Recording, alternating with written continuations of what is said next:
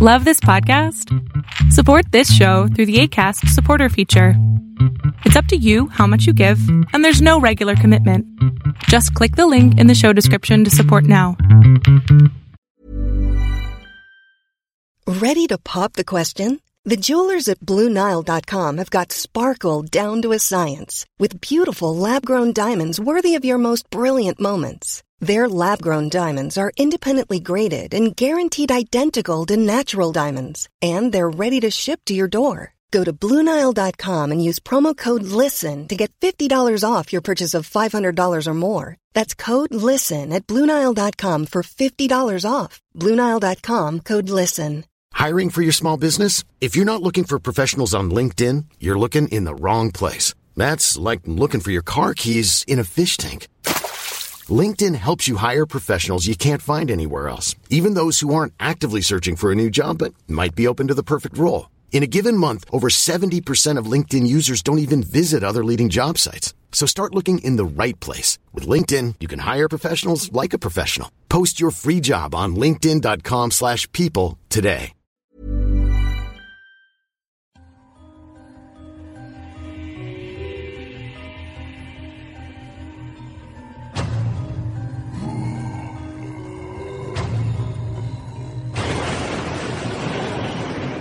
Welcome to Tales to Terrify.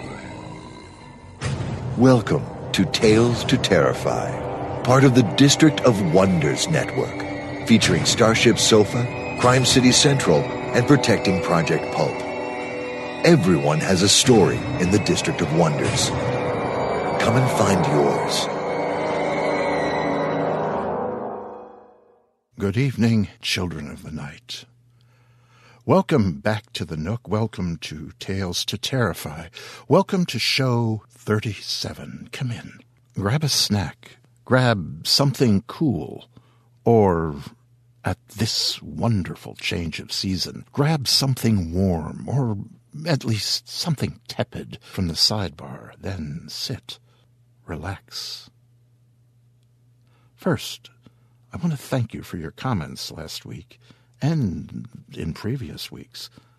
And thank you for the suggestions. More anon. First, this past week was a busy one.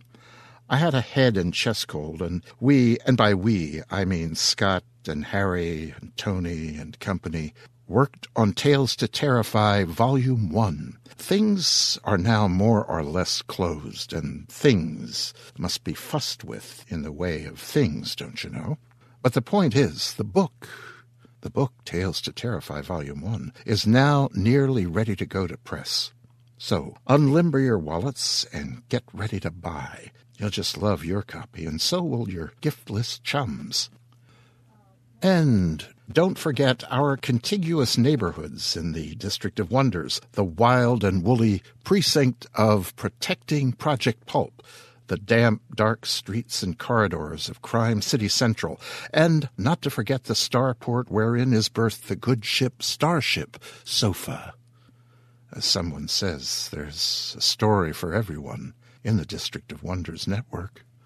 Come and find yours. Okay? And speaking of the Starship, I believe it is not too late to reserve your spot for November 11. What's happening on November 11, you ask? Well, that is when Joe Haldeman, you know who Joe Haldeman is. Yes, the author of The Forever War, Forever Peace, Earthbound, and so on and so on. Joe will take the mic to share his experiences in the world of science fiction, literature, and business, and he will share it with you. This won't be an old time how to lecture, no, no, no. You will be in a front row seat as one of the most celebrated minds of the science fiction literary community talks about his journey within the genre. And of course, you'll be there as Joe shares the kind of personal advice and anecdotes you won't find in a writer's guide. You'll learn how the publishing industry has and has not changed over the years, and what first led Joe Haldeman to be in a lifelong relationship with science fiction. You don't want to miss this, so go to thestarshipsofa.com and click on the green and white button where the friendly gray peers from the dark. As mentioned, class begins Sunday, November 11. Virtual seats are limited, so enroll today. Okay? Okay, now snuggle up.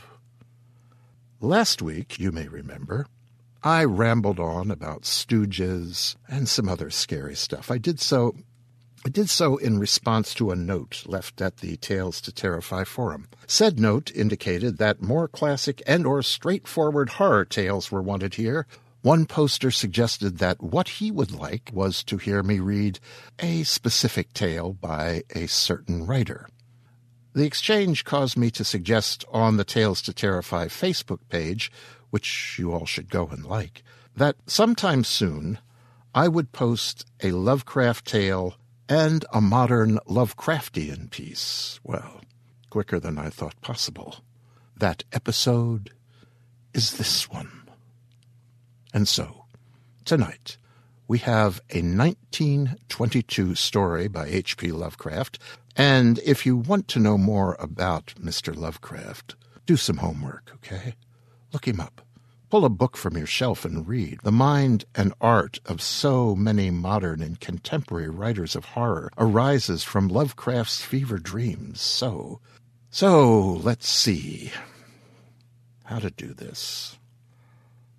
Yes, tonight will begin a time ago. The story I'm about to read was first published in Weird Tales, while H.P. wrote it in September of 1922, it wasn't published in Weird Tales until February of 1924. The impetus to pen the story, Lovecraft says, was a visit to the Flatbush Dutch Reformed Church in Brooklyn with a friend, Rheinhart Kleiner. Well, look, I'll let H.P. speak for himself. After we hear The Hound.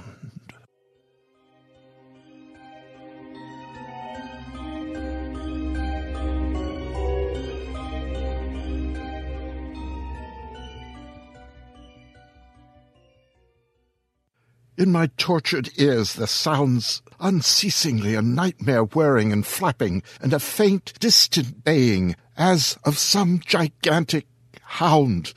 It is not a dream. It is not, I fear, even madness, for too much already has happened to give me these merciful doubts. St. John is a mangled corpse. I, I alone know why, and, and such is my knowledge that I am about to blow out my brains for fear I shall be mangled in the same way.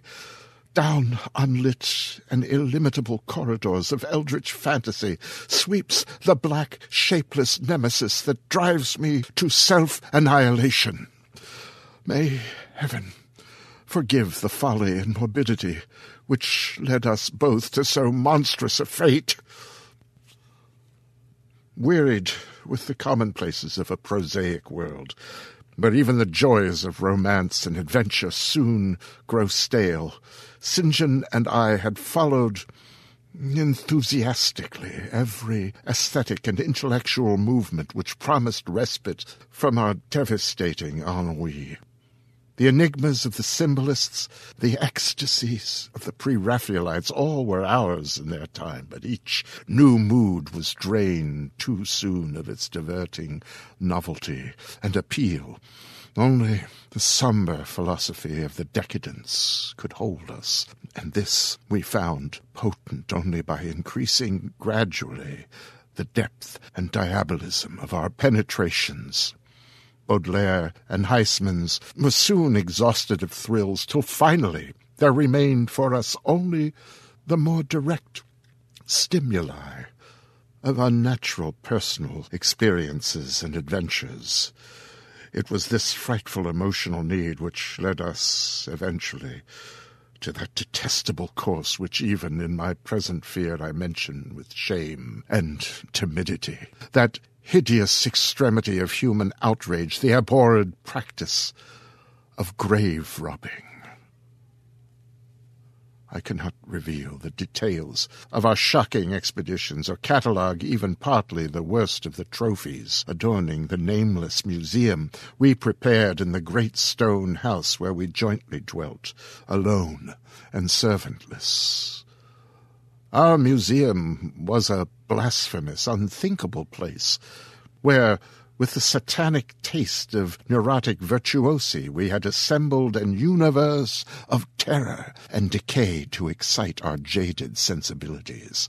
It was a secret room, far, far underground, where huge winged daemons, carven of basalt and onyx, vomited from wide, grinning mouths weird green and orange light, and hidden pneumatic pipes ruffled into kaleidoscopic dances of death, the lines of red charnel things, hand in hand, woven in voluminous black hangings.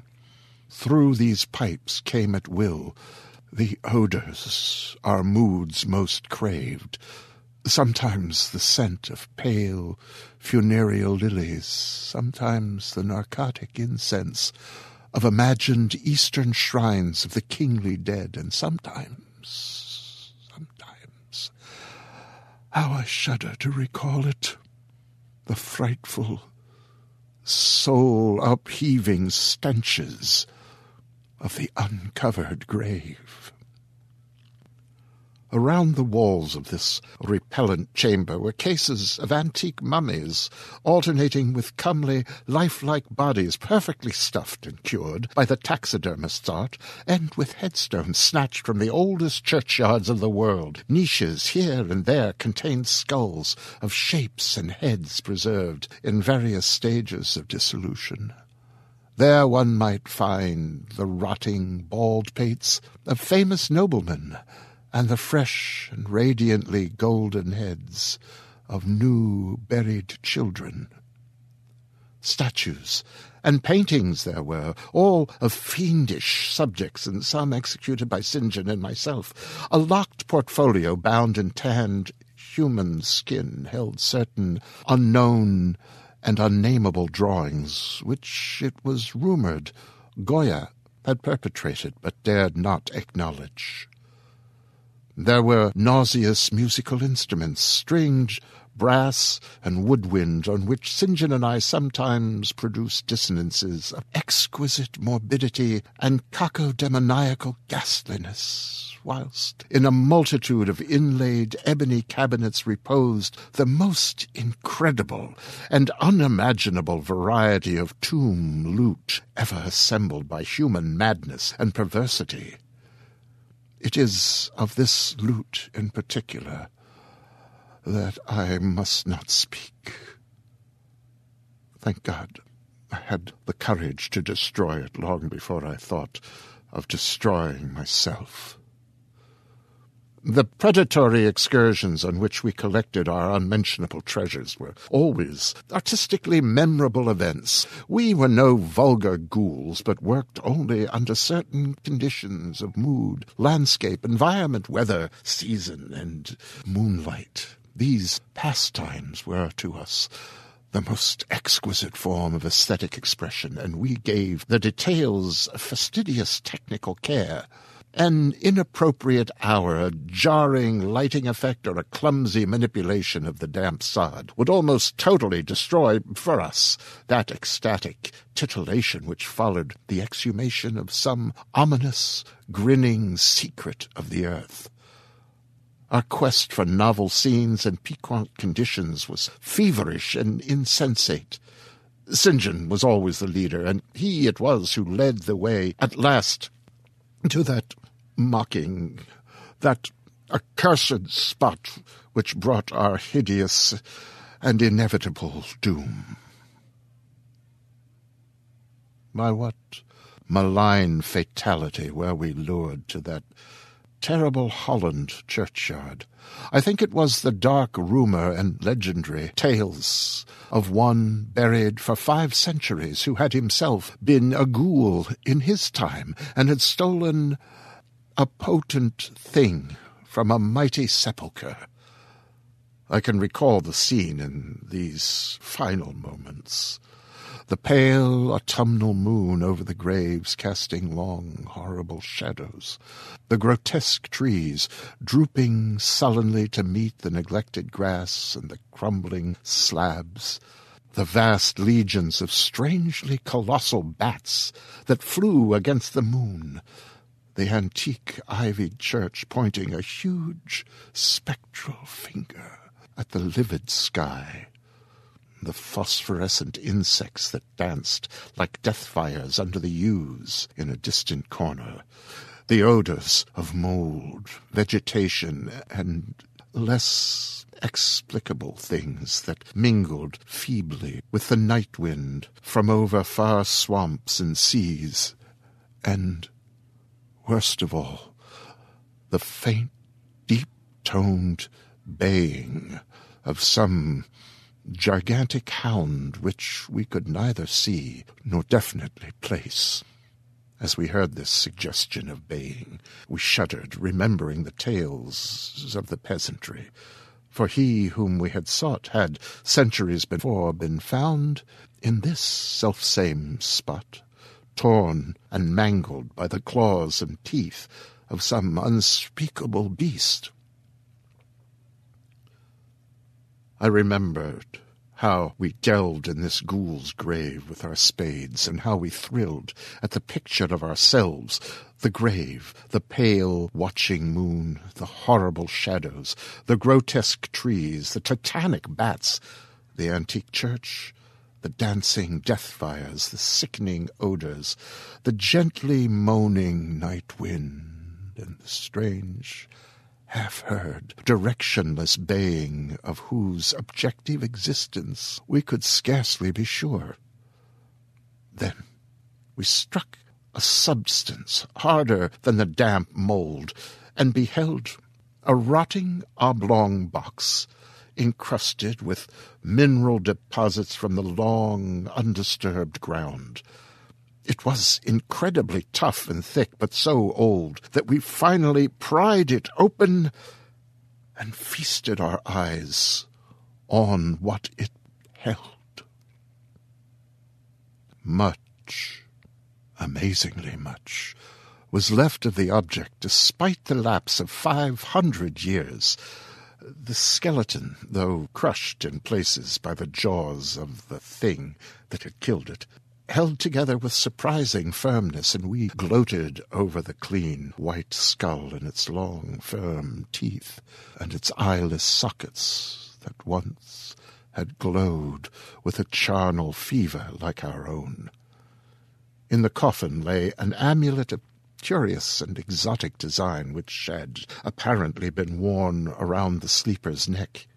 It was the oddly conventionalized figure of a crouching winged hound or sphinx with a semi-canine face, and was exquisitely carved in antique oriental fashion from a small piece of green jade. The expression on its features was repellent in the extreme, savouring at once of death, bestiality, and malevolence. Around the base was an inscription in characters which neither St. John nor I could identify, and on the bottom, like a maker's seal, was graven a grotesque and formidable skull. Immediately upon beholding this amulet, we knew that we must possess it, that this treasure alone was our logical pelf from the centuried grave, even had its outlines been unfamiliar, we would have desired it, but as we looked more closely, we saw that it was not wholly unfamiliar. Alien it indeed was to all art and literature which sane and balanced readers know, but we recognized it as the thing hinted of in the forbidden Necronomicon of the mad Arab Abdul Alhazred, the ghastly soul symbol of the corpse-eating cult of insatiable Leng in Central Asia. All too well did we trace the sinister lineaments described by the old Arab demonologist, lineaments he wrote drawn from some obscure supernatural manifestation of the souls of those who vexed and gnawed at the dead.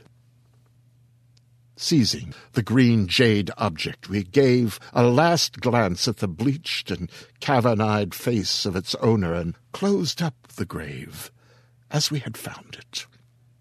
As we hastened from that abhorrent spot, the stolen amulet in St. John's pocket, we thought we saw the bats descend in a body to the earth we had so lately rifled, as if seeking for some cursed and unholy nourishment. But the autumn moon shone weak and pale, and we could not be sure.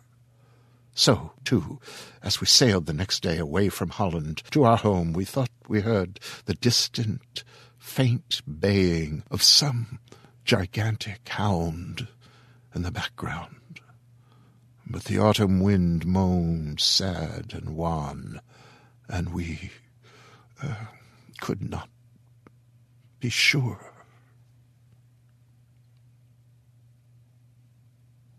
Less than a week after our return to England, strange things began to happen. We lived as recluses, devoid of friends, alone and without servants, in a few rooms of an ancient manor house on a bleak and unfrequented moor, so that our doors were seldom disturbed by the knock of the visitor. Now, however, we were troubled by what seemed to be frequent fumblings in the night, not only around the doors, but around the windows also, upper as well as lower. Once we fancied that a large, opaque body darkened the library window when the moon was shining against it. Another time we thought we heard a whirring or flapping sound not far off. On each occasion, investigation revealed nothing. And we began to ascribe the occurrences to imagination alone that same curiously disturbed imagination which still prolonged in our ears the faint, far baying we thought we had heard in the Holland churchyard. The jade amulet now reposed in a niche in our museum. Sometimes we burned strangely scented candles before it. We read much in Alhazred's Necronomicon about its properties and about the relation of ghouls' souls to the objects it symbolized. And were disturbed by what we read. Then terror came. On the night of September 24, 1900, I heard a knock at my chamber door. Fancying it St. John's, I, I bade the knocker enter, but was answered only by a shrill laugh. There was no one in the corridor. When I aroused St. John from his sleep, he professed entire ignorance of the event and became as worried as I. It was that night that the faint, distant baying over the moor became to us a certain and dreaded reality. Four days later, whilst we were both in the hidden museum, there came a low, cautious scratching at the single door which led to the secret library staircase. Our alarm was now divided, for besides our fear of the unknown, we had always entertained a dread that our grisly collection might be discovered. Extinguishing all lights, we proceeded to the door and threw it suddenly open, whereupon we felt an unaccountable rush of air and heard, as if receding far away, a queer combination of rustling, tittering, and articulate chatter. Whether we were mad, dreaming, or in our senses, we did not try to determine. We only realized with the blackest of apprehensions that the apparently disembodied chatter was beyond a doubt in the Dutch language. After that, we lived in growing horror and fascination. Mostly, we held to the theory that we were jointly going mad from our life of unnatural excitements, but sometimes, sometimes, it pleased us more to dramatize ourselves as the victims of some creeping and appalling doom. Bizarre manifestations were now too frequent to count. Our lonely house was seemingly alive with the presence of some malign being whose nature we could not guess, and every night that demoniac baying rolled over the wind-swept moor, always louder and louder. On October 29, we found in the soft earth underneath the library window a series of footprints utterly impossible to describe. They were as baffling as the hordes of great bats which haunted the old manor house in unprecedented and increasing numbers. The horror reached a culmination on November 18 when St. John, walking home after dark from the distant railway station, was seized by some frightful carnivorous thing and torn to ribbons. His screams had reached the house, and I had hastened to the terrible scene in time to hear a whir of wings and see a vague black cloud thing silhouetted against the rising moon. My friend was dying when I spoke to him, and he could not answer coherently. All he could do was whisper, The amulet, that damned thing. Then he collapsed, an inert mass of mangled flesh. I buried him the next midnight in one of our neglected gardens and mumbled over his body of one of the devilish rituals he had loved in life, and as I pronounced the last demoniac sentence, I heard afar on the moor the faint baying of some gigantic hound. The moon was up, but I dared not look at it. And when I saw on the dim litten moor a wide, nebulous shadow sweeping from mound to mound, I shut my eyes and threw myself face down upon the ground. When I arose, trembling, I know not how much later, I staggered into the house and made shocking obeisances before the enshrined amulet of green jade.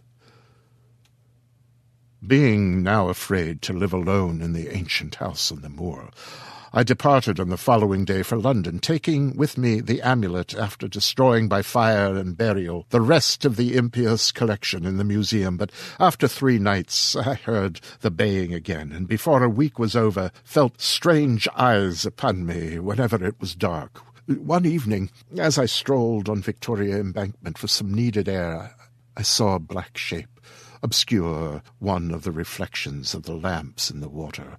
A wind stronger than the night wind rushed by, and I knew that what had befallen St. John must soon befall me. The next day I carefully wrapped the green jade amulet and sailed for Holland. What mercy I might gain by returning the thing to its silent, sleeping owner I knew not, but I felt that I must at least try any step conceivably logical what the hound was and why it pursued me were questions still vague.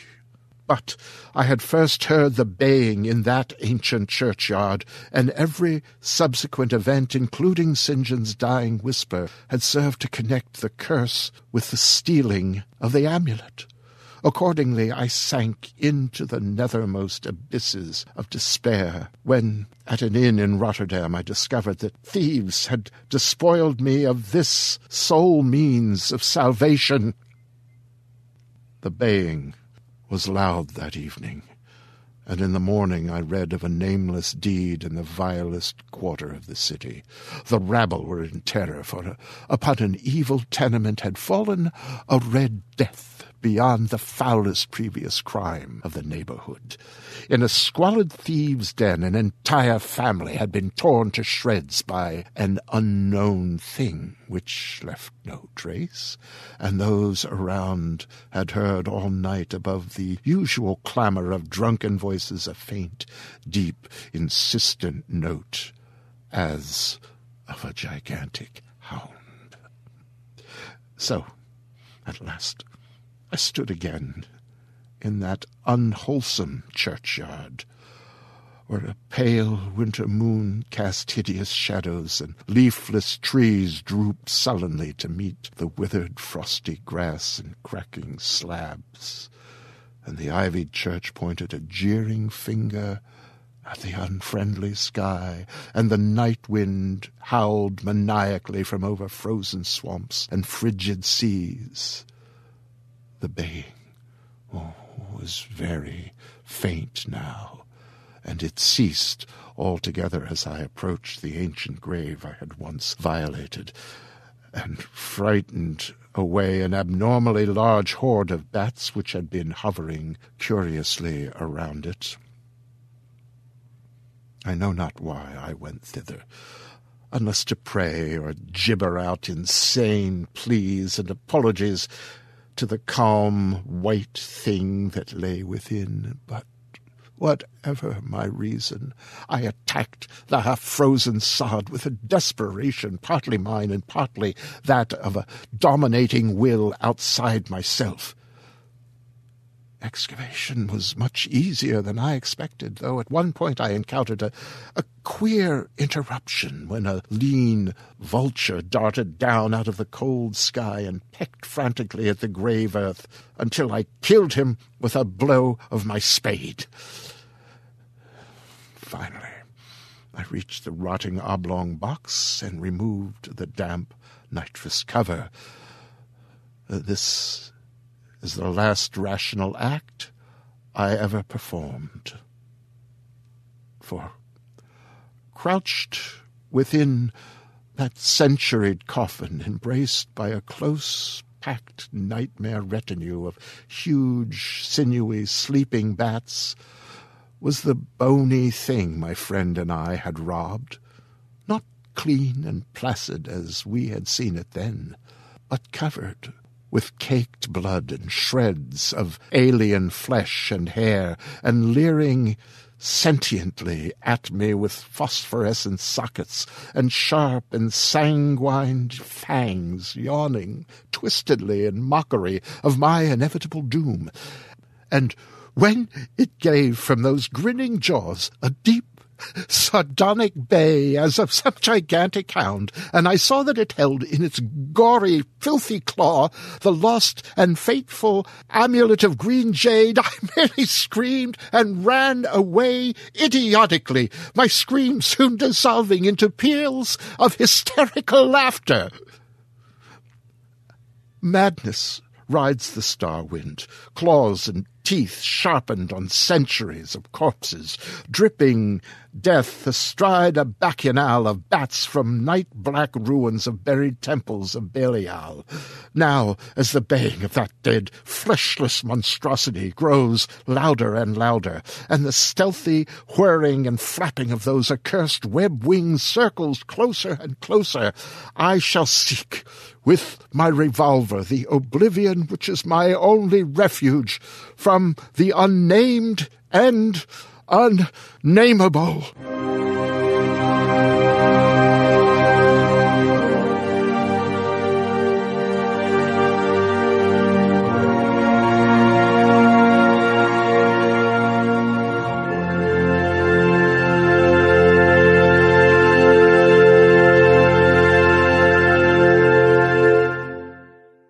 This is from a letter Lovecraft wrote in 1922. Around the old pile is a hoary churchyard with interments dating from around 1730 to the middle of the 19th century. From one of the crumbling gravestones, dated 1747, I chipped a small piece to carry away. It lies before me as I write, and ought to suggest some sort of horror story. I must place it beneath my pillow as I sleep. Who can say what thing might not come out of the centuried earth to exact vengeance for his desecrated tomb? And should it come, who can say what it might not resemble? Well, the thing to emerge was The Hound, of course, written shortly afterwards and that terrible Holland churchyard perhaps references the Dutch Reformed Flatbush Church Lovecraft and his friend Kleiner had visited. As the name of the main character's friend, Lovecraft used his own nickname for Kleiner. Thus it is that we have the mangled St. John. The story's language is expansive, poetic, plummy, perhaps, influenced by Huysmans and, of course, Edgar Allan Poe, who never tired of writing about aesthetes suffering from overpowering tedium and devastating ennui. That, of course, leads to decadence and perverse pleasures and final doom. The Hound was one of Lovecraft's first submissions to Weird Tales, one of five. Later in his career, though, he referred to this story as a dead dog and, well, a piece of junk. Anyway, for a Southern Gothic take on this tale, by the way, have a look at Poppy Z. Brite's His Mouth Will Taste of Wormwood. Enough. Well, maybe not quite enough. Uh, before turning to our modern Lovecraftian tale of the evening, let me mention that while H.P. might have thought of the hound as a dead dog, it does represent apparently his first use in public print of the name of the forbidden book, the Necronomicon of the mad Arab Abdul al Alhazred. Now, let's have a modern tale. It comes to us from a book called Poe's Progeny, an anthology of contemporary stories inspired by classic dark fiction. Poe's Progeny was published in 2005 and was edited by Gary Fry. The story, once seen, is by Conrad Williams. Just a bit of background here. Conrad Williams was born in 1969 in Warrington, in the UK. After his A levels, he worked for a year as a trainee journalist before getting a degree at Bristol, then at Lancaster. He then spent 10 years in London, where he worked as a freelance journalist. Conrad has sold about 80 stories to a diverse range of anthologies and magazines. He is the author of the novels Head Injuries, which has been optioned by Revolution Films, by the way, and London Revenant, as well as the novellas Nearly People and Game. He's also got a collection of short fiction, Use Once, Then Destroy. In 2007, he won the International Horror Guild Award for Best Novel for The Unblemished, He's also a past recipient of the British Fantasy Award for Best Novella, The Scalding Rooms, and in 2010 he won a Littlewood Arc Prize and the BFA for his novel One. He lives in Manchester with his wife, the writer Rhonda Carrier, their three sons, and a monster Maine Coon cat. You can find out more about him at www.conradwilliams.net. Here is Conrad Williams' Once Seen. I get the call just gone 3 a.m. on a Friday night in the middle of November. Rain had been drumming on the skylight in the bathroom for the last hour or so. I'm not asleep when the phone rings, corner of Aston Street and Markham Road. Be there, like ten minutes ago. I'm not going to tell you which town. It, like me, remains unnamed. It doesn't matter. It could be anywhere. Anyone. What difference does a name make? The dregs of clubbers have puked in the back of taxis and minicabs on their way home. An hour and a half from now, and the street sweepers will be out in their fluorescent yellow jackets, washing the scum from the pavements. You never know what kind of carnage had been going on last night, from the look of those glossy paths. I get in the car and put my camera bag on the passenger seat. Inside that, I've got a couple of Canon bodies, a 24mm lens, and a couple of zooms, a folding tripod. I've got a set of jeweler's screwdrivers because the screws on those bodies tend to loosen during fights. A couple of sable brushes to keep everything clean. No playtime filters. No soft toys to distract infants because I don't do fun portrait shots. No chiffon for the models because there are no models. I don't do glamour work. Nothing about my job is glamorous. Nothing about it is fun. I drive an unassuming car, a Renault Megane, but I've had the engine souped up something chronic. You only need look at the accelerator now, and you ought to be in third. It flies. I need fast. Get to, get away. My job is all about speed. It's not just because of the cameras that they call me the Flashman. People rely on my stuff. The sooner my stuff is on their table, the sooner they can get on with the nasty stuff they need to do. I might only be a small cog in a big machine, but nobody is as greased as me. A slick car is a bad idea in this line of work. You need to remain inconspicuous. Everything about me is shadow and shade. Me dressed in black in a white room, you wouldn't see me. Because if I'm ever in a room other than my own, there's usually another colour catching the eye. Red, say. So I get to the house, and there's a police cordon. Yellow tape waggling in the wind like a fishing line. Two plods on the door, rank inside in more ways than one. I spot Detective Superintendent Gordon Franks on the stairs talking to a wide eyed woman in a ropey toweling bathrobe, pink and green striped pyjamas underneath, bed hair. His deputy is pouring tea in the kitchen. He raises his eyebrows at me. I nod, and he pulls down another mug from the mug tree. Upstairs, I dump my bag and wait for the forensics crew to give me the come on. I check the light. I check the film and the Canon. I check the flash is working. Frank leans in and tells me what to expect. I nod.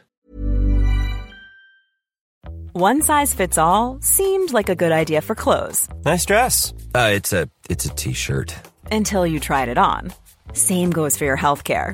That's why United Healthcare offers a variety of flexible, budget friendly coverage for medical, vision, dental, and more. So, whether you're between jobs, coming off a parent's plan, or even missed open enrollment, you can find the plan that fits you best. Find out more about United Healthcare coverage at uh1.com. That's uh1.com.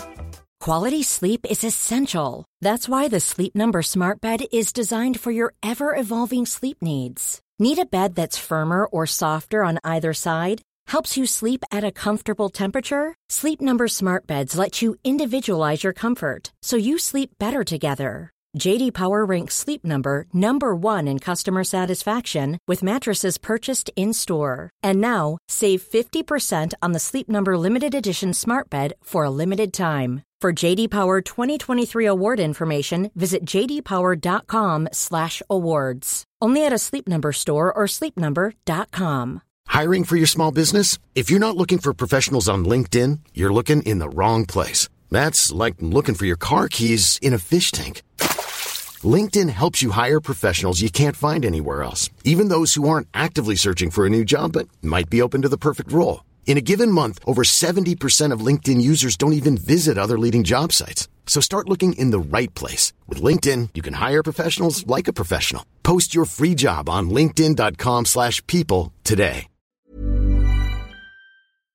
I'm not too surprised. Enough to send my eyebrows north, maybe, but not my heart rate. I don't do camera shake. I go in. I take measurements. I write it all down. I shoot a couple of rolls. Nice bedroom, simply furnished and decorated. Lots of stone coloured throws and cushions on the bed. Straight out of living, etc. Turn your bedroom into a boudoir. Rediscover stripped floorboards. His blood the new magnolia. For a violent death, it really wasn't so messy. He stuck around in my head for a little while after, like a bad smell, or a tune you can't shake from your thoughts. They often do, but by lunchtime he was gone, as they always are. But then, a couple of days later, I get another summons, same MO, different location, the towpath by the canal, southern part of the town. I take pictures. I think, Jesus, a chef's blowtorch? I'm going home tiredness unfolding inside me like some badly created origami flower, and the mobile squawks. Not another, not tonight. But it's Stephen Hanbury, one of the white coats in forensics I get on with. He tells me both of these deaths, though similar, are unrelated. Neither of them are murders. Suicides. I think of the first one, his eye punctured by a broken Barr's cream soda bottle, the humour all over his cheek like an uncooked egg, his brain trying to escape from the orbit. Number two, half his face roasted, his eye poached in its socket. I think you'd choose an easier way, wouldn't you? Well, Christ, wouldn't you? And they weren't the last. Over the coming weeks, four more men were unearthed. Poor or rich, successful or struggling, educated or pig shit thick. All of them had done for themselves, and had watched themselves close up doing it. Sharpened pencils, the spiked railings surrounding a primary school. One of them had managed to scour his eyes out with steel wool. The shock had killed him. The only pattern was their gender and their chosen method of hari-kari. The newspapers went ballistic. A suspicion arose that it was the result of some mystery virus that attacked the optic nerves and caused madness, resulting in extreme measures to relieve the symptoms. There was a sharp hike in eye drop sales. There was a queue at the optician's that reached around the block. I carried on with my work. It's like being a doctor sometimes, this feeling of immunity you get.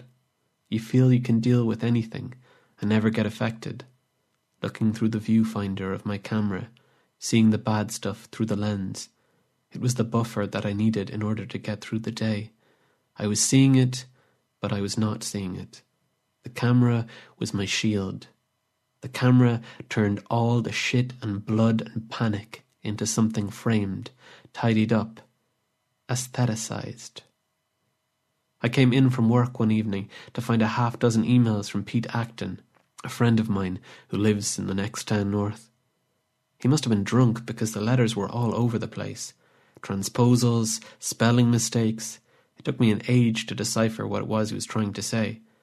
Basically, it was, Come over, I need to talk to you. There was a bottle of Cabernet Sauvignon, a lamb stew waiting for me in my oven. It was a good tally night. I'd envisioned a hot bath, fresh sheets on the bed, a mug of fucking Horlicks. There was no weather to speak of. I pushed the Megane hard through the centre of town till I hit the dual carriageway. Past the golf course, there were fewer houses, more green. Soon there was nothing to see but dark shapes in the night, the lights on the dashboard, the occasional car coming the other way. I stopped thinking, stopped driving. The Megane drove me. All the lights were off in Pete's house.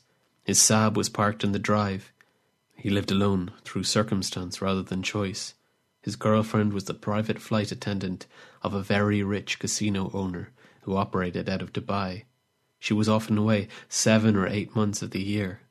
Pete worked out at the huge petrochemical plant on the Reach. I'd known him since we were kids. I knocked on the door. There was no flickering TV light in any of the windows.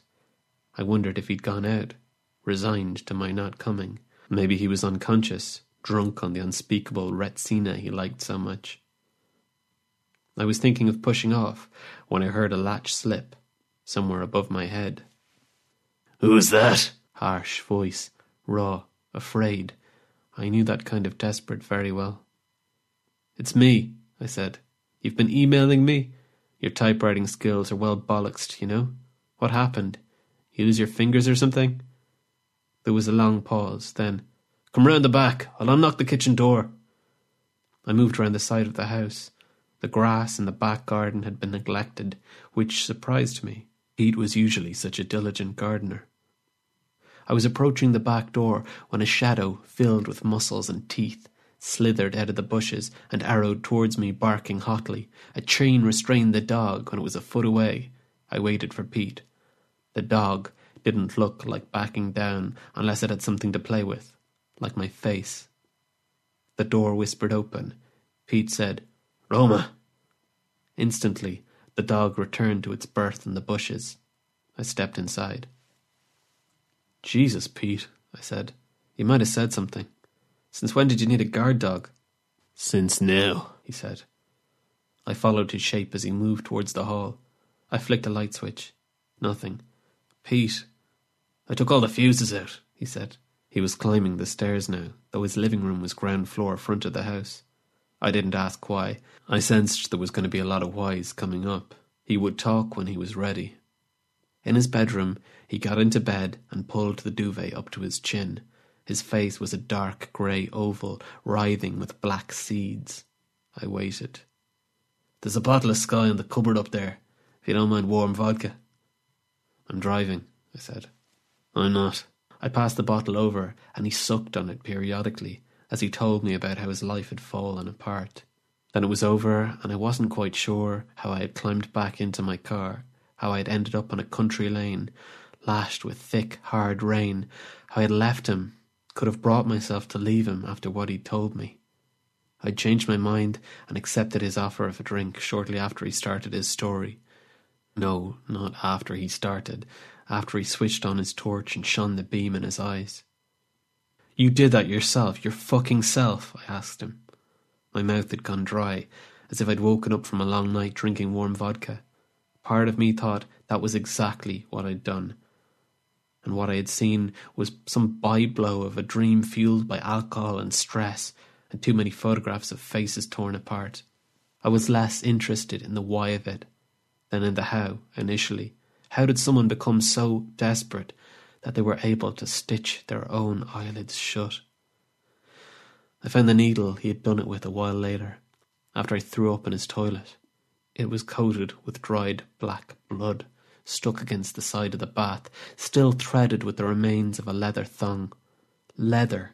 He didn't believe cotton thread would be strong enough. Christ! What was it he was so afraid of? The rain intensified. I didn't know where I was going, not home. There would be no chance of sleep for me this night. I knew the guy, he said. His head turned this way and that on the pillow, trying to get used to the pain. The cotton covers rasped. On the table by his bed was a large box of painkillers and a half a dozen dead bottles of Asahi. Jesus, I could do with some proper gear. You cruise by the hospitals often enough. You must know some white coats. Get me some diazepam, some fucking morphine. I said, Which guy, Pete? Last one in the papers, you know. You were there, getting him to say cheese. Battery acid. It's the new Optrex, you know? I knew. I was in the TA with them back in the 90s, he said. After that, we set up a mail order company, software mainly, small scale stuff. We did all right. We got on, but he was getting clunky. Wanted to settle down with a beautiful wife. He wanted to be a dad. Did this online dating thing, saw plenty of women, banged some of them. He was pushing me to try it. I wasn't interested at first, but I saw how his success rate was going. I thought, yeah, I could do with some of that. My woman was off all over the world. I was lonely, so I signed up. Next thing I know, he's going on about this incredible woman he'd met. Says she's got these fantastic eyes. Says he loves the slight overbite of hers, the way it keeps her lips slightly open. He likes how her hair seems to have layers of darkness, I'm like, yeah, okay, but what are her tits like? But he doesn't know. Thing is, she's not from the Lonely Hearts thing. It's someone he's seen on a bus, tucked into the back seat like something ill, snuffling into a handkerchief. Some wide eyed girl in scuffed boots and tight jeans that need a wash. Lots of ethnic jewellery, lots of freckles. He doesn't know her name. He hasn't talked to her. He's only seen her once, but that's enough for him to know she's the one. I get the feeling I know her. She seems as familiar to me as four fingers are to an untrained typist. She's my soulmate. He's lying there with the lymph dripping out of the holes in his eyelids, a half smile on his face, resting in his pillow, thinking about how much this woman means to him. All the while, I hear him crunching on big, white Kapake pills, the kind of pills they give to new mothers recovering from a cesarean section. I'm thinking this is a dream. This is a nightmare fueled by painkillers. Your soulmate, I say. It's a shame she doesn't know that. His hands move in the darkness.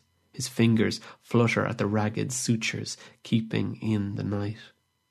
Actually, voice shaky, shaky. I think she does in the car, rubbing my eyes because they itch so much, rubbing them because I can't stop thinking about how that needle must feel as it punctures the membrane. I think of what he said and how it could be that madness took hold so quickly. I can't get her out of my head, he said. I was seeing her everywhere. She was like that game you play with clouds when you were a child, or Tetris. She was like a Tetris addiction. Every shape I saw in the world was just the right shape for her to fall into. I saw her in between parked cars. I saw her in the small, dead gaps of white noise between TV programs. She flew out of the moment between light and dark when I turned off the bedside lamp. There are no spaces left in the world for me. I thought I might be able to get rid of her by doing this, but she comes out of the colours of unconsciousness. She's the black squares in a crossword puzzle. She's in a film of petrol on the surface of a puddle I can open my eyes just a crack sometimes if I've been crying and I can see her in the gleams of dried blood stuck to the stitches. It suits her. She inhabits pain. She feeds off it. I'm thinking of a time when I lived in London. If you want to make a go of things, if you want to make an impact in photography, you have to live in London. I don't care what anybody says. I remember walking along Oxford Street in the first few months after I arrived, and there were options pulling me all over the place. Do I nip into the sports shop because I need to get some new AstroTurf trainers for Sunday night football? Do I stop at this phone booth and call the girl I met at the Troy Club the previous night, whose number I managed to appropriate? Do I drop in at the burger den for a couple with cheese? I did none of these, although I did queue up at a busy newsagent's for five minutes in order to buy a Guardian and a Coke. When I walked past the exit of the tube station at Oxford Circus, a girl called my name. She was Lindsay, a girl I shared a house with in my final year at university in Bristol. I'd not seen her since I moved away over eighteen months previously. Now we'd bumped into each other. We expressed our delight at meeting again and swapped numbers, promised to have coffee sometime, and we went on our way, shaking our heads, marvelling at how small the world is. But the world is not small, it's fucking massive. It's happened before to everyone, and it will happen again. If I'd done any of the things I felt like doing that day, we would have missed each other. She would have come out of the tube and joined the throng on Oxford Street while I was still chewing on a quarter of a pound of burger. If she'd paused upon getting out of the train to retrieve a tissue from her duffel bag, or if she'd boarded the train fifty metres further down the platform, or if she'd stopped to get her passport pictures done at the booth in the ticket hall, we'd have missed each other. But everything we did that day had programmed us into a meeting. My forgetting to brush my teeth, her decision to have a second cup of coffee, a collision course had been primed. How many people in the world, how many square miles, how many permutations where my path might bisect yours. I don't want to consider the mathematics. I don't believe it. Looking at us, standing here, who would have thought it? My God, my God. Coincidence is too small a word. It scares me to a point where I can't move. I can't speak. Pete's mentioning of his strange interception and his ocular link to the dead men was enough to lead me into trying to explain my own. Curiosity played a part too, a need to have more of an impact on a case, a chance to be its author rather than merely a grisly illustrator. And what of loneliness? It was all of this. Maybe loneliness above all else. This job takes over so much space, there's not much left for anybody else. It fills your car with the smell of photographic paper and covers the seat with boxes, folders, tripods, and folding flash umbrellas. It plasters the walls at home with yellow post its about ligatures, stab wounds, exit wounds, and the dark marks of strangulation. There's no room for high hun, no room for smiling 2.4, no room for call me. I realise with a jolt that it's been a good five years. A good five years? Why do people say that? It's been a grim five years, fucking grim, since I last woke up next to a woman whose name was on my mind for more than an evening or inked into my address book. My job was my wife. I sat and ate with it when I came home at night. I slept with it. It was a good marriage, really. We never argued. I decided to take a drive out to one of the locations where the bodies had been found al fresco, the one that I hadn't covered. There is a canal that runs through the south of the town, very pretty, lots of colourful narrow boats, ducklings, cottages, watercolourists on the banks, kids with breadcrumbs. Julian Fellows was found on the towpath beneath the humpbacked bridge that supports a little bit of B Road. This guy was the practical type. He'd made use of what lay around him at the time, head-butting a vicious railing that was meant to keep the hoi polloi from the gardens of a canal-side cottage painted white, engulfed with ivy and studded with occasional metal butterflies, so twee it makes your teeth itch. I was kicking about on the towpath for a while, wondering what it was I thought I might unearth, but knowing full well it was just a way to keep me from my cold, empty bed, when I realized I was being watched. It was that burning you get on the back of the neck, the kind that makes you feel embarrassed, as if the teacher had been watching you pick your nose and wipe it under the desk for the last ten minutes. Lost something, came the voice. It was an old man on one of the narrowboats, sitting on a deck chair. We chatted for a bit, but the feeling didn't go away. It was more and more like being invaded. His eyes weren't particularly searching, and after his initial suspicion, he became warmer, garrulous even about the death, and his interest in my job seemed genuine. In the end, I asked him if he'd ever been in the police or the services, that weight that comes with interrogative training, of being able to glare a response out of people without even uttering a word, was incredibly powerful. I felt myself being peeled away like hands tearing up lettuce leaves as they search for bugs and grit. I was a welder forty years, mate, he said, on the ships up at Cammell Laird at first, then later fitting pipes on toilets in factories, and school and that. Nearest I ever came to the Flatfoots was knobbing one in Tenerife in 1975. A radio inside his boat was playing the Ink Spots. The atmosphere on the towpath was oppressive. A sign nailed to the bridge read, No day permits. A headache unwound itself and painted everything black. I mumbled something about having to shoot off and fumbled away from the towpath to the steps leading up to the humpbacked bridge. Music followed. We three were all alone living in a memory, my echo, my shadow, and me. I bypassed windows, looking in on a kitchen in which bodies were slumped around a table, either praying or asleep. At the curve in the path which took me steeply onto the bridge, I stopped. There was a figure standing at its apex, looking down at the canal, and the man in his narrowboat.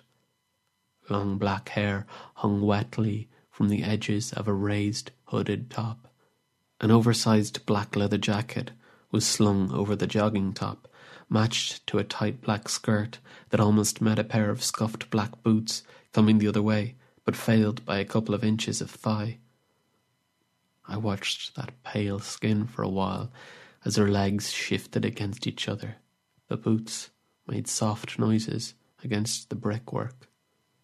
It began to rain.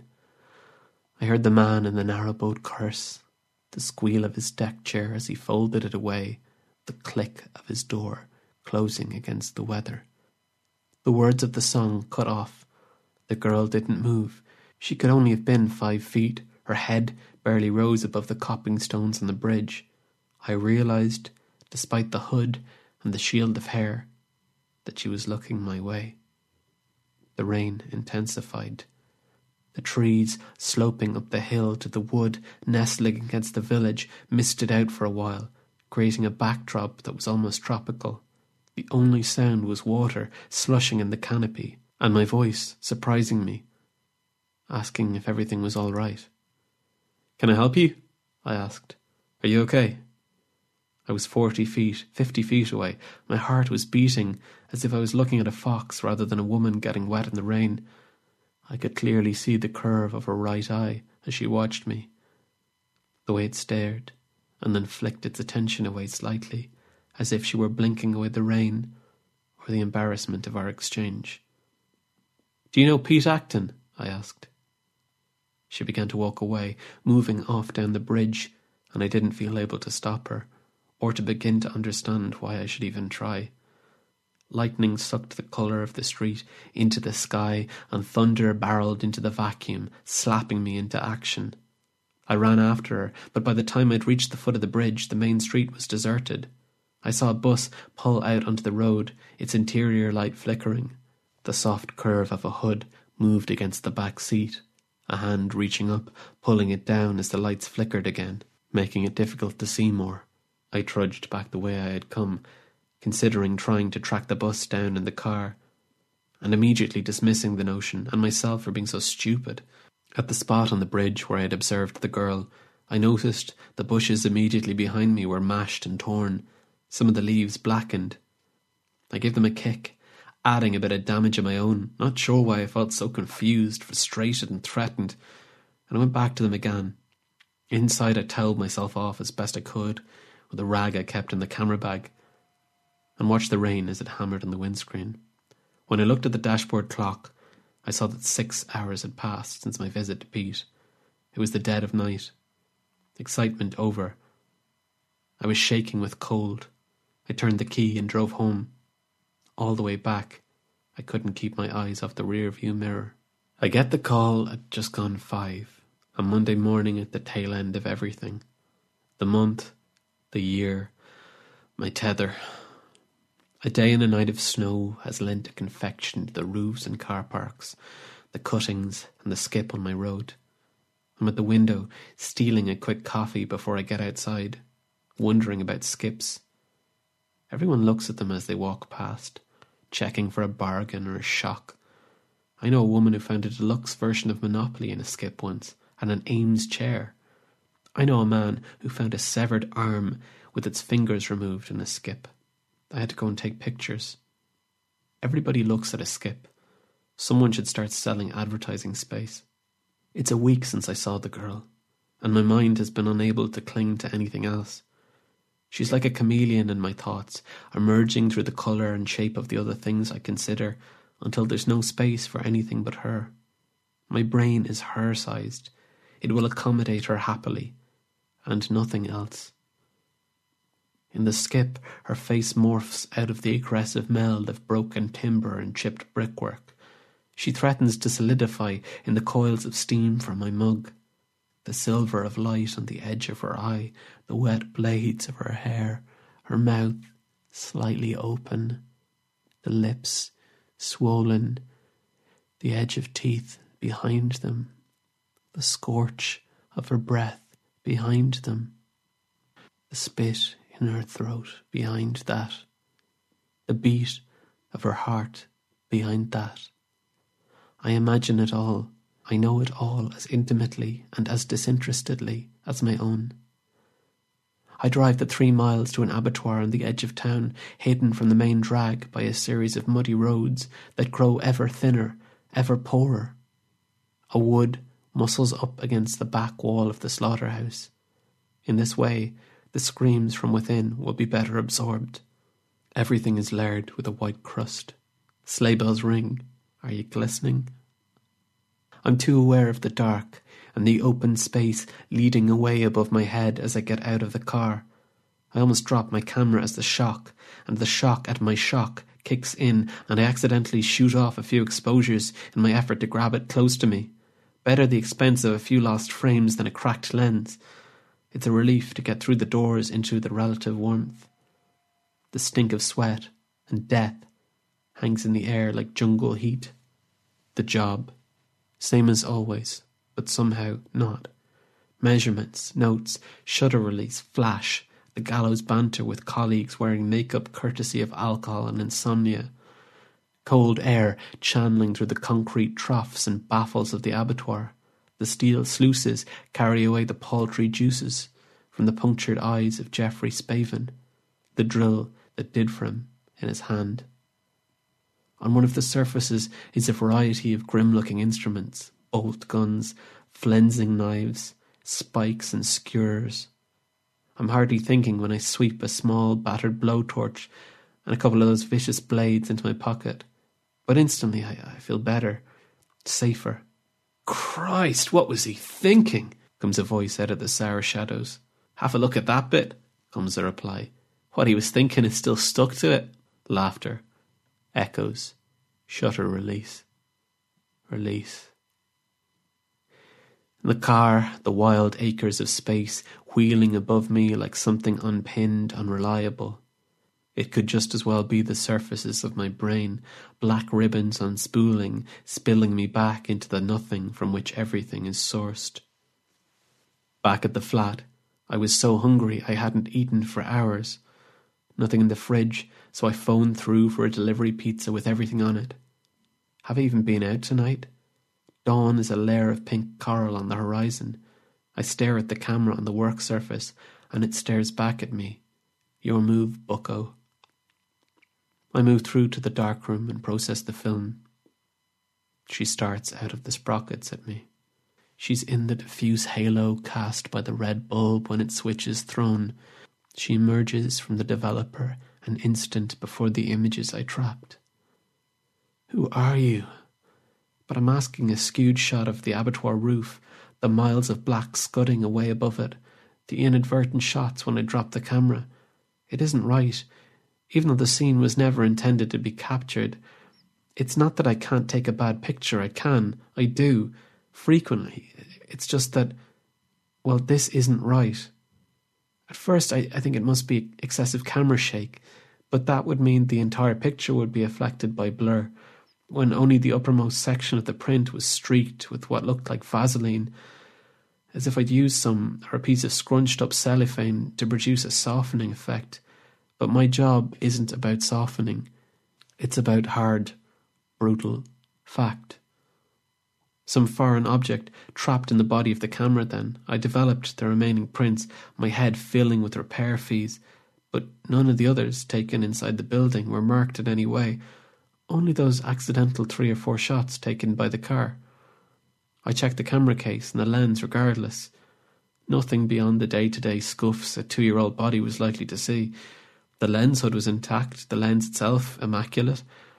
I sat back in the chair and stared at the red bulb atmospheric anomaly, a bruise in the cosmos, something terrible growing in my brain. I get the call. I get the call. I'm here for everyone who picks up the phone, but there's nobody picking it up for me. I try Pete Acton, but his phone is disconnected. I could drive out there, but I'm scared of what I'll find. I try the relatives of the deceased, but they've left town. They've gone ex directory. They don't want to talk. I can see her in the webbing between my fingers when I raise my hands to rub my eyes. I close my eyes and she's there, knitting herself into the warp and weft of my secret colours. Nights I spend driving around, haunting the bridge over the canal, but she's never there. I track the bus route that she left the village on that night and cruise the alleys and avenues near every stop, but she doesn't emerge. The needle on the fuel indicator is hovering above empty, but it becomes a blade of wet hair, and somewhere five miles south of home, in a dank gully cutting between fields loaded with the heavy, high smell of pig shit, I run out of petrol and grind to a halt.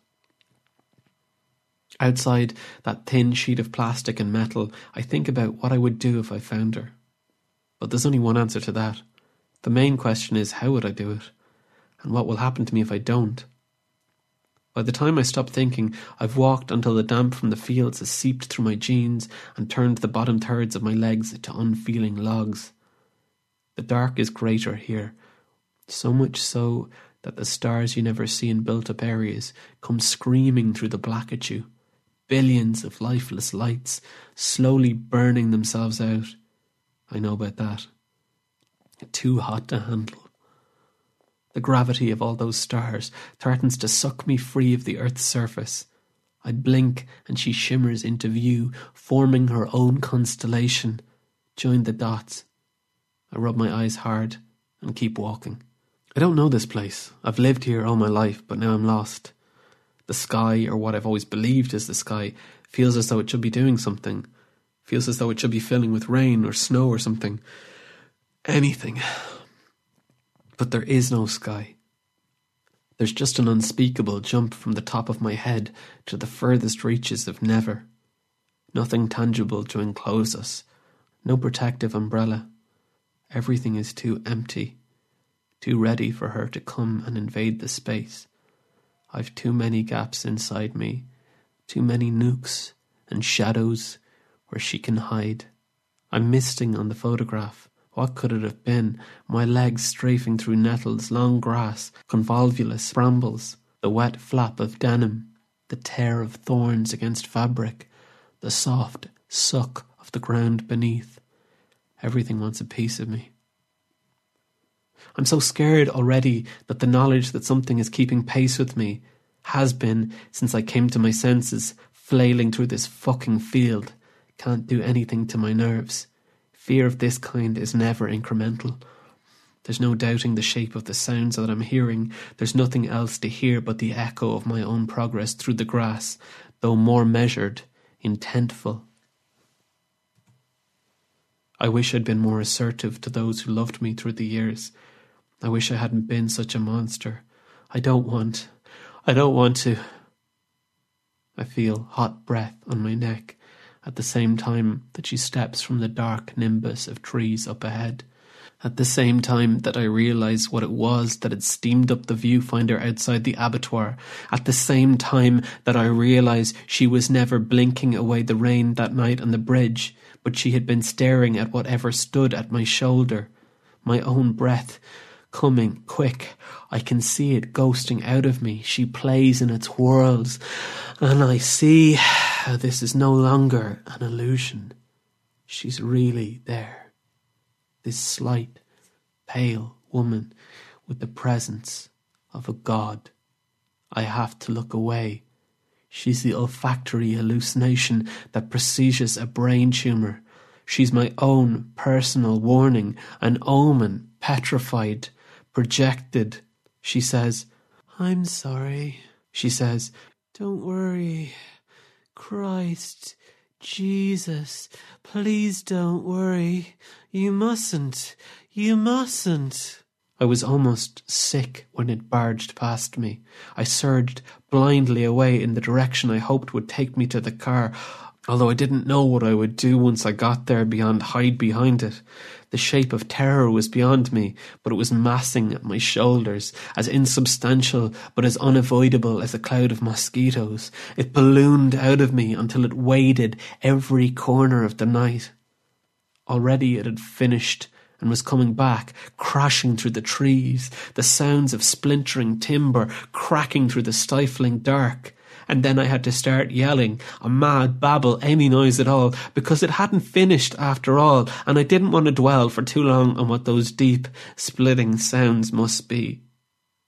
I thought she was dead, but here was her voice, broken and bubbling, seeping into the loam, every liquid part of her gurgling away. You know what you have to do. Save yourself. Keep fighting. Save yourself. I tumbled into the car, pinging my knee against the driver's side door, but I barely felt it. Who was she protecting, it or me? It really didn't matter. We two were indivisible. I understood the desperation that drove those others to blind themselves. Death as a possible outcome was an acceptable risk. I couldn't face looking in a mirror again and seeing something that was me, but not me, yet was more me than the person I accepted as myself. I could hear it out there, gravitating towards me, but not for long. How could I find myself if I couldn't see the hand in front of my face? Somehow I managed to fire up the chef's blowtorch and turn the flame on the knives, shivering in my hand, until the steel burned white.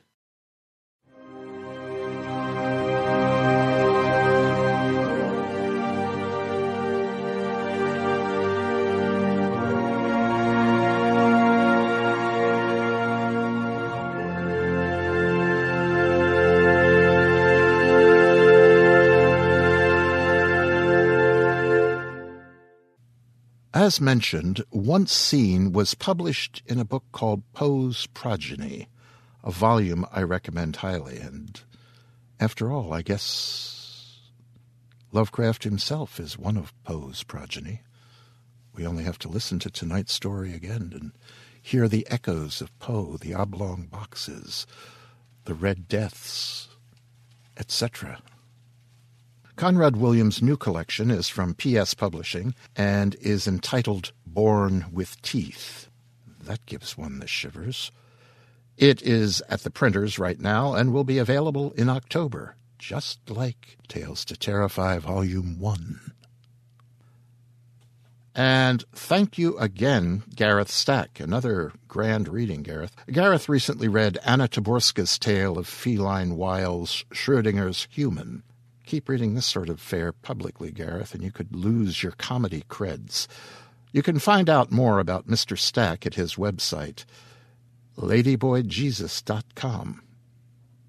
We'll put a link below. And there we have it. Lovecraft and Williams together at last. And thank you again, old man Parker, for your suggestion. So now, gather your wraps, children of the night. It's chilly out there. Wind off the lake comes howling this time of year. Hopefully it'll remain that way, but but who knows? We're between Rosh Hashanah and Yom Kippur tonight. When I was a student, I lived for a time in the basement of the home of one of my professors, Dr. Myron Talby. In a celebratory way for feasts and the like, I became for a while a member of the large Talby family. And as I speak now, I'm reminded of the liturgy. What is written on Rosh Hashanah is sealed on Yom Kippur. Well, even so, there's always prayer, charity, repentance. That can unseal much.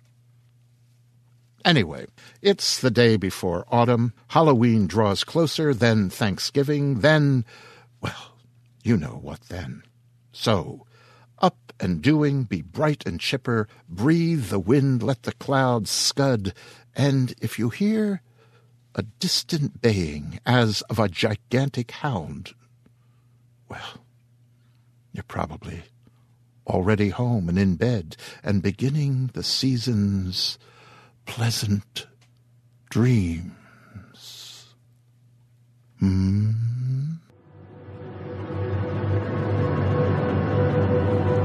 This presentation has been brought to you by the District of Wonders Network, dedicated to podcasting the finest genre. Want to get a chiseled look in the jawline? Sculpt and shape your jawline with added volume from Juvederm Volux XC. Juvederm Volux XC is an injectable gel specifically designed to be robust enough to improve moderate to severe loss of jawline definition. And it is the first and only hyaluronic acid filler approved for the jawline. Add volume to your jawline for a chiseled look with Juvederm Volux XC. For important safety information and to find a licensed specialist, visit juvederm.com. That's J U V D R M.com. Not for people with severe allergic reactions, allergies to lidocaine, or the proteins used in Juvederm. Common side effects include injection site redness, swelling, pain, tenderness, firmness, lumps, bumps, bruising, discoloration, or itching. There's a risk of unintentional injection into a blood vessel, which can cause vision abnormalities, blindness, stroke, temporary scabs, or scarring. Talk to a licensed specialist to find out if it's right for you. Visit juvederm.com. That's J U V E D E R M.com.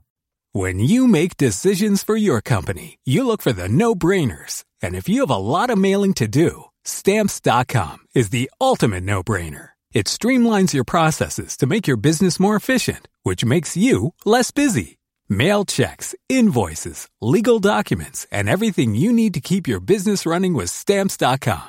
Seamlessly connect with every major marketplace and shopping cart. Schedule package pickups and see your cheapest and fastest shipping options from different carriers with rates up to 89% off USPS and UPS rates. And with the stamps.com mobile app, you can take care of mailing and shipping wherever you are. Make the same no-brainer decision as over 1 million other businesses with stamps.com. Sign up with code program for a 4-week trial plus free postage and a free digital scale. No long-term commitments or contracts. That's stamps.com. Code program. Fiction. You can learn more about the District of Wonders and their many literary productions at their website, www.districtofwonders.com. Thank you for listening.